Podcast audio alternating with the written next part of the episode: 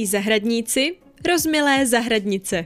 Vítám vás u podcastu Zahradní dobrodružství, kde se to zelená, všechno tu klíčí a roste. Jmenuji se Magdalena a v tomto podcastu s vámi sdílím svou vášeň pro zahradničení. V minulé, desáté epizodě Zahradního dobrodružství jsme se bavili o chovu slepiček na vajíčka – Zjistili jsme, co mohou slepičky přinést do dobrého zahradě. Jsou to totiž nejen dobrá domácí vajíčka, ale i kypření a hnojení půdy a zpracování zbytků. Řekli jsme si také, co budou slepičky na oplátku potřebovat od nás, aby nás nic nepřekvapilo. A dnes se zaměříme na blahodárnou dešťovou vodu. Že je dešťová voda nejlepší na zalévání a tak se stává neodmyslitelným základem zdravé zahrádky, jsme probrali v prvním díle zahradního dobrodružství. Povídali jsme si také o tom, jak podpořit malý vodní cyklus a přirozené rozvržení srážek. A dneska se na dešťovou vodu podíváme zblízka.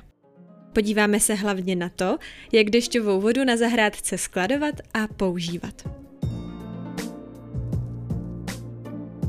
Voda představuje základní podmínku života. Sám člověk je tvořen z 80% z vody a takřka všechno, co na Zemi činí, je s jejím výskytem zpěto. Pro mě představuje voda neuchopitelnou, přenádhernou entitu. Pokaždé, když v přírodě narazím na potůček nebo říčku, se do vody zahledím a pohledem zkoumám její houževnatost. Podobně mě fascinuje déšť, i když ten umím v každodenním životě obdivovat o něco méně.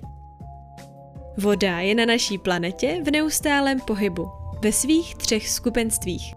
Zmrzlá voda nabývá na objemu a když roztaje, uvolní se a nechá se unášet gravitací a také sluncem v podobě páry a mraků.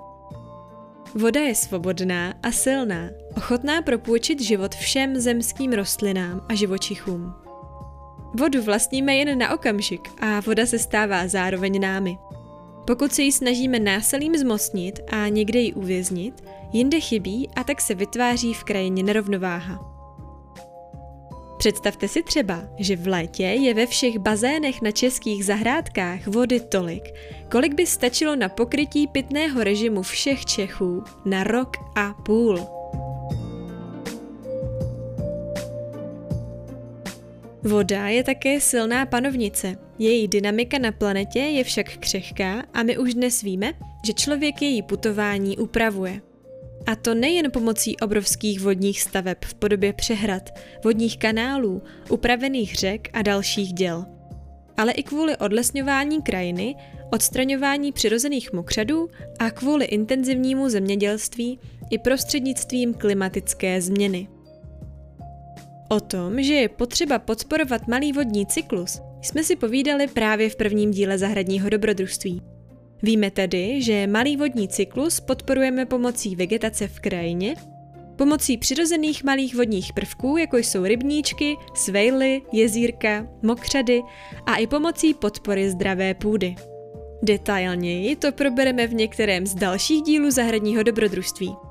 Dneska si totiž budeme bavit o zadržování dešťovky v nádobách.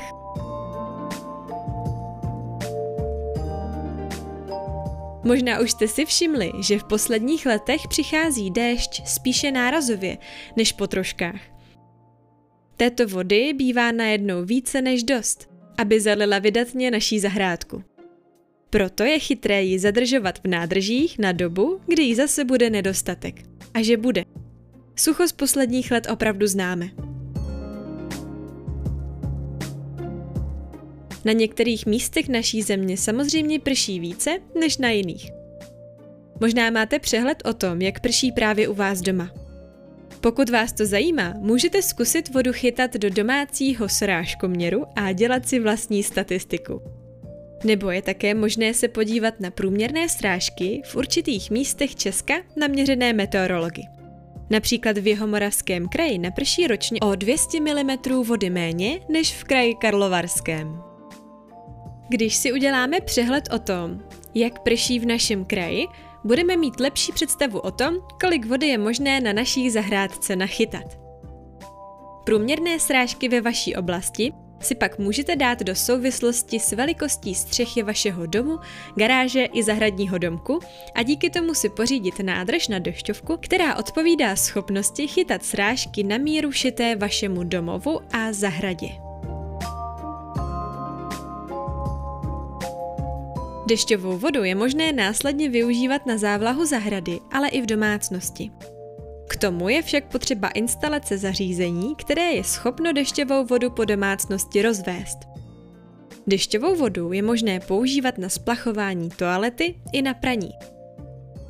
Myslím si, že je skutečně nerozvážné, že v současné době splachujeme toaletu pitnou vodou.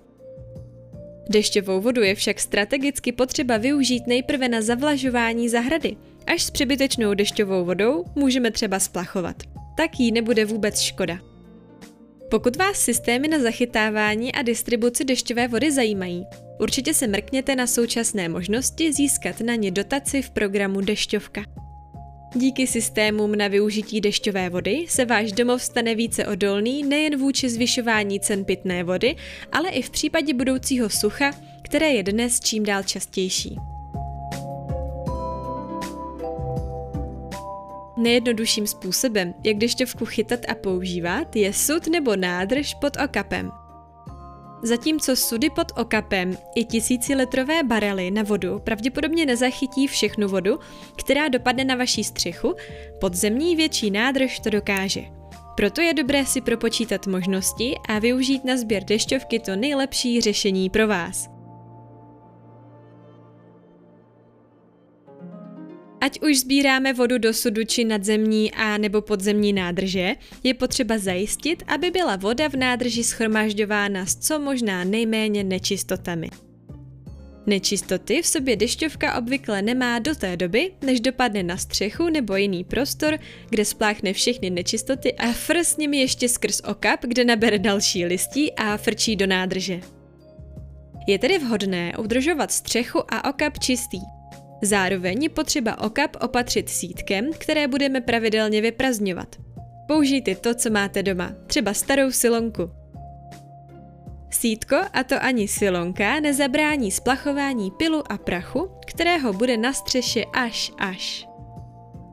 Chceme-li používat vodu pouze ze sudu pod okapem, příliš nám to nevadí. Vody zde nebude moc a brzy ji použijeme. Nestihne se tedy skazit. Pokud však uchováváme vodu v nádržích, je dobré dešťovou vodu ještě prohnat přes filtr.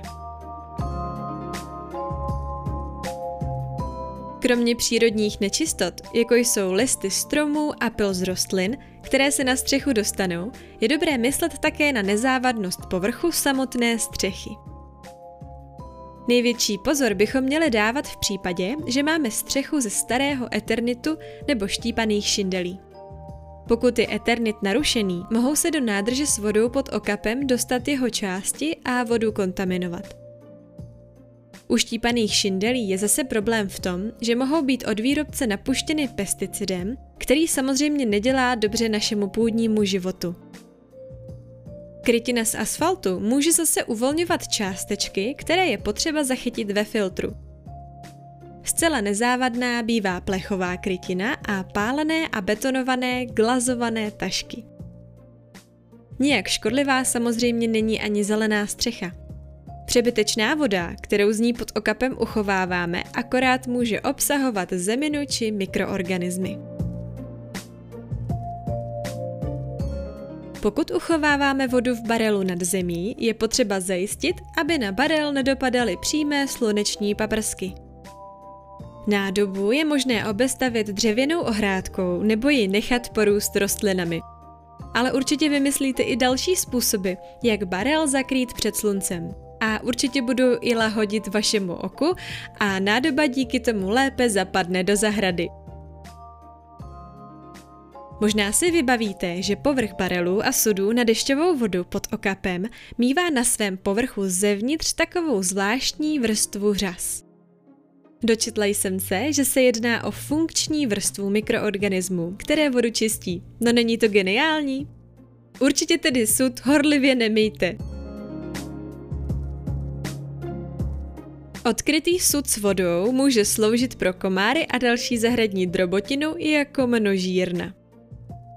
V odkrytém sudu plném vody se může hmyz a další zahradní živočichové také topit. Včelky, čmeláci, ale i ptáčci. Pokud tomu chceme zamezit, je potřeba vodu v sudu zakrýt.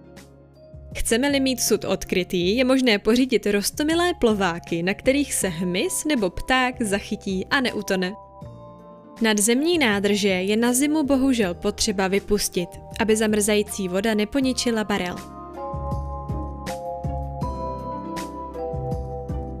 Tak a teď, když máme dešťovou vodu nachytanou, můžeme s ní zavlažovat a to pomocí konve, hadice a samospádu, hadice a čerpadla, kapenkové závlahy, prosakovací hadice a šikovných závlahových keramických lahví. Konev můžeme napouštět v sudu i z barelu pomocí kohoutku. Z konví se sice docela nadřeme, ale zase budeme mít rostlinky pod dohledem. K zalévání konví vždy používáme kropítko a rostliny zaléváme pouze u kořenů. Ideální je zavlažovat rostliny brzy ráno. V tu dobu je vzduch nejvíce nasycen vlhkostí a tak půda vodu nejlépe absorbuje.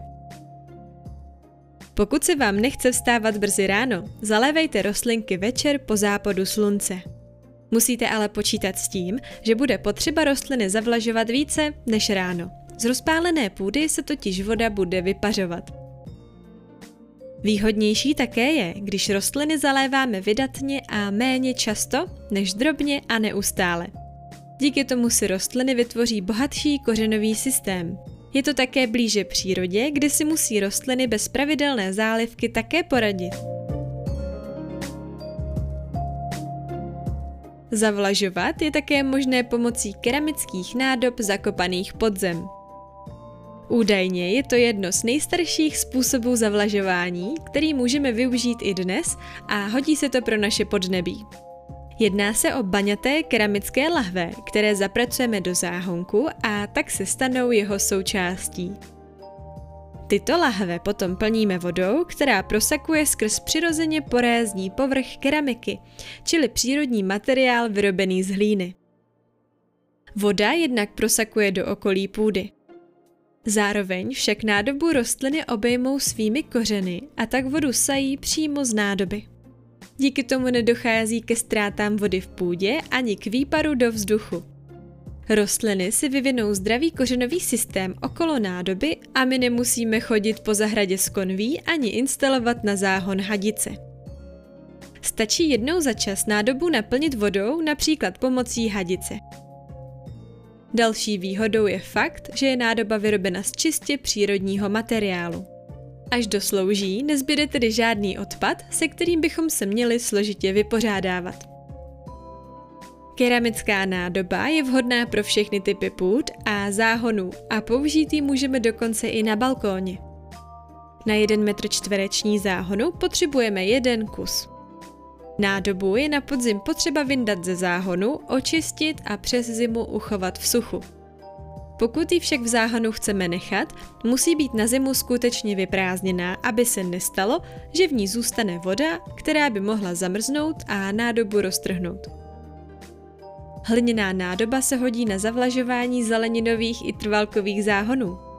Je však potřeba myslet na to, že dokáže poskytnout závlahu pouze rostlinám, které již mají vyvinutý kořenový systém, tedy sazeničkám. Pokud pěstujeme zeleninu na záhonku přímo z výsevu, ze začátku ji musíme poskytnout jiný druh závlahy, a to do doby, než si vyvine vlastní kořenový systém a vodu v nádobě si najde.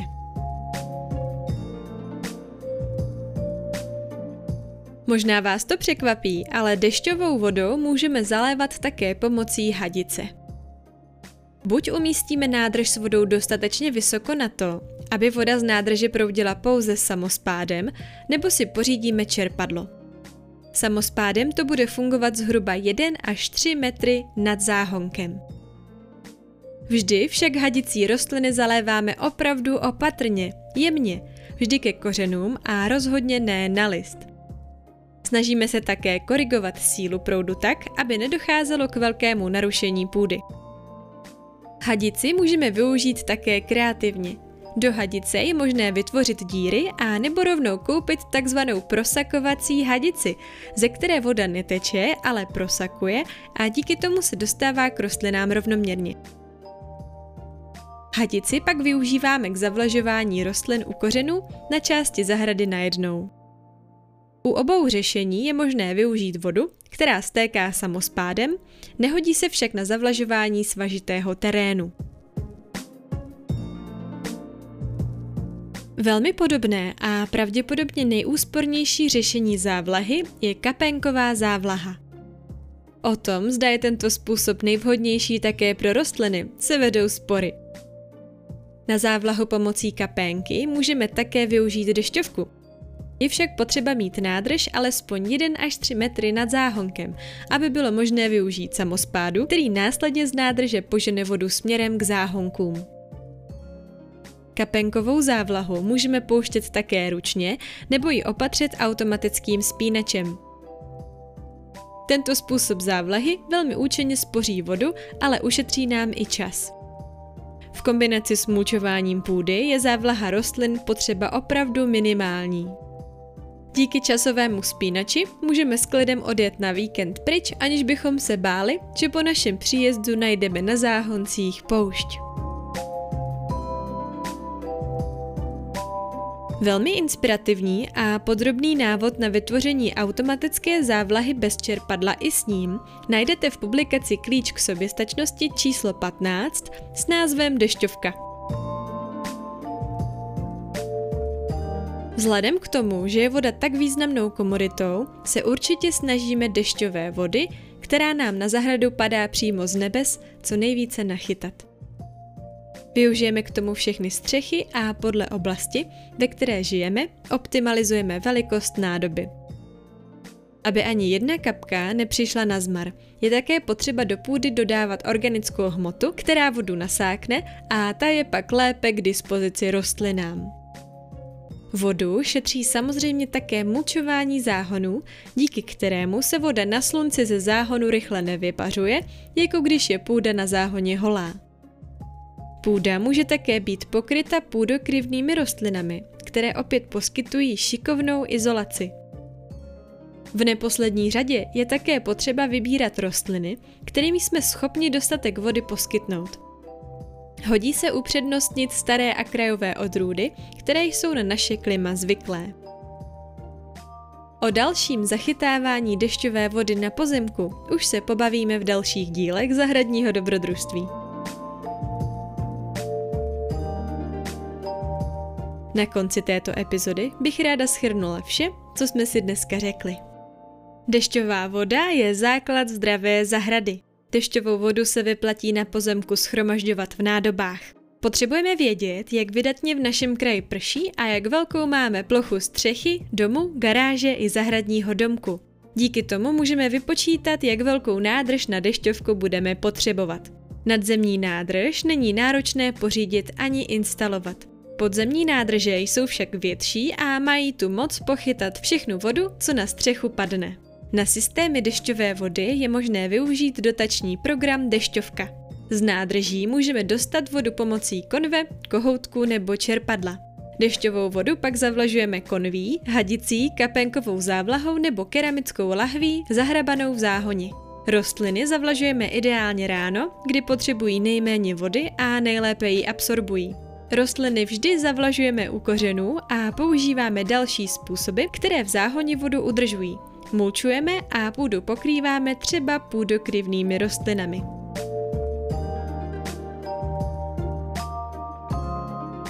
V příští epizodě si posvítíme na prevenci, kterou můžeme pro rostliny udělat, aby je nenapadly škůdci a nemoci.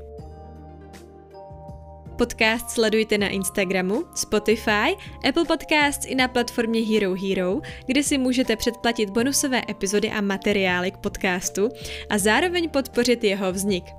Tak vám neunikne ani jedno zahradní dobrodružství. Tak příští týden, ať vám to klíčí!